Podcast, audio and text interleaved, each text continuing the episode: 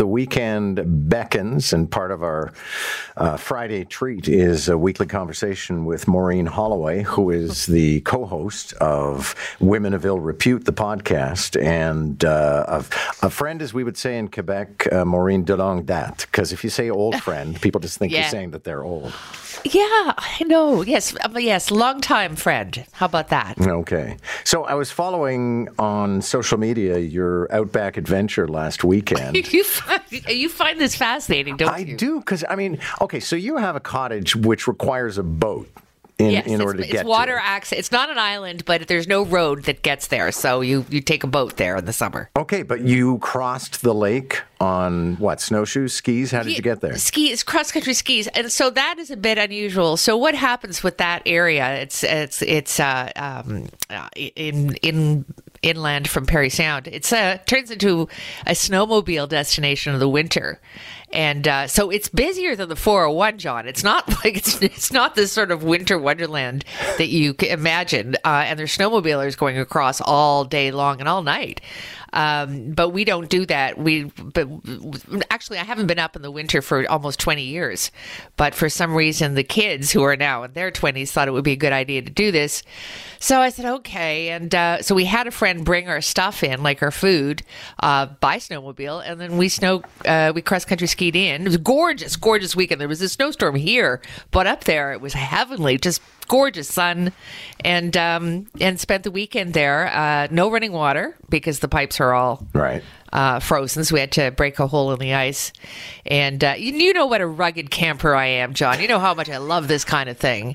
Um, I don't at all. But we had a really good time, and um, and then we had to carry everything, like even our every, everything you didn't eat, you had to carry out again because uh, it freezes up again, like the Overlook until uh, until the main weekend. there you go. So after you put the axe through the door, you, yeah. you, you, go outside into the hedgerow and freeze yeah. to death. See, yes, that could have happened, but it didn't. So yeah. yeah. it was a lot of fun actually. Well, it looked very bucolic, and I know uh, you said you'd like to be there, and I'm thinking you would not like this. There's an awful lot of toting buckets of frozen water and yes you know, sleeping in your in your coat and that kind of thing. Yeah, no, it was the dog curled up on the couch in front of yes. an open fire that I kind of yes, liked. Yes, yes, yeah. Well, okay. you know, Instagram lies, you know that. Simu is uh, decrying Air Canada. What did they do to him? They he won't say. So this, of course, is the Pride of Mississauga, the yes. the actor, um, and we all love Simu. But he must something must have happened. He he specifically called out the the Air Canada staff at Pearson as being unpleasant and highly unpleasant and unprofessional and treating travelers like punching bags. And I was thinking, you know, and he doesn't say why, mm-hmm. uh, but you have to think that him being a celebrity and, and you know most likely flying business class would be treated as well, if not better than average. So something must have happened. He didn't say what. Um, but my my question to you is: Is he using his privilege to call the airline out? I mean, have you ever done that? Have you? I, I know, well, I know I have. I mean, I sort of did. I, I try not to bring my consumer affairs grievances to the microphone because I think that's an abuse. Also, they might be a client. Um, but when you and I traveled to San Diego and they lost my luggage, I yes, you tweeted. Yeah. I, I tweeted about it, and I do think that that probably stepped up the expediency well, sure. of things. You have a voice. You have a voice, and I okay. I'll full on. I've done it a few times with mixed results, and and, and we, you know, you have a tremendous responsibility. I have a, I had a problem years ago with Bell telephone. They wouldn't let me keep my telephone number when I moved. Can you imagine? So the um, I, I I railed about that, and and uh, uh, the competitor reached out. um, so that's the end of that story. But yeah, you're you're absolutely right. There's nothing wrong with it, but you do have to be, uh, you know, with great power comes great responsibility. It's very funny. You mentioning phone numbers uh, reminds me of a podcast I was listening to, and it was about um, uh, area code snobbery because now we keep our numbers. Yes. Right? Oh yeah. Four one six is precious versus six four seven. L.A. You want to be two one two. Yeah. Yeah, exactly. No, this isn't that funny. Yes, yeah. I do treasure my 416, I must say. Okay.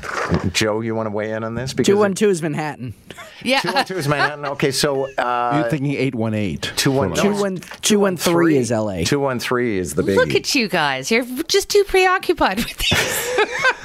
it's true, though. I mean, and then there are There are the fu- things we judge people for, though. I know. Eh? It's, wow. Look at you, six four seven. Yeah, it's just six four seven. Uh, Oscars are happening on Sunday night. I was just monologuing about how I, I won't watch it from start to finish, but there's certainly a lot to take in.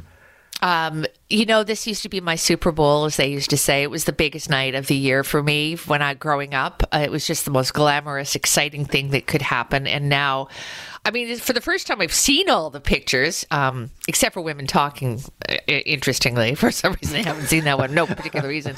Um, but I think it's just too many between the Golden Globes and the Screen Actors Guild and you know, not to mention the Emmys and the Grammys. They're, they're, they're the Oscars. They're too long. They're too self-important.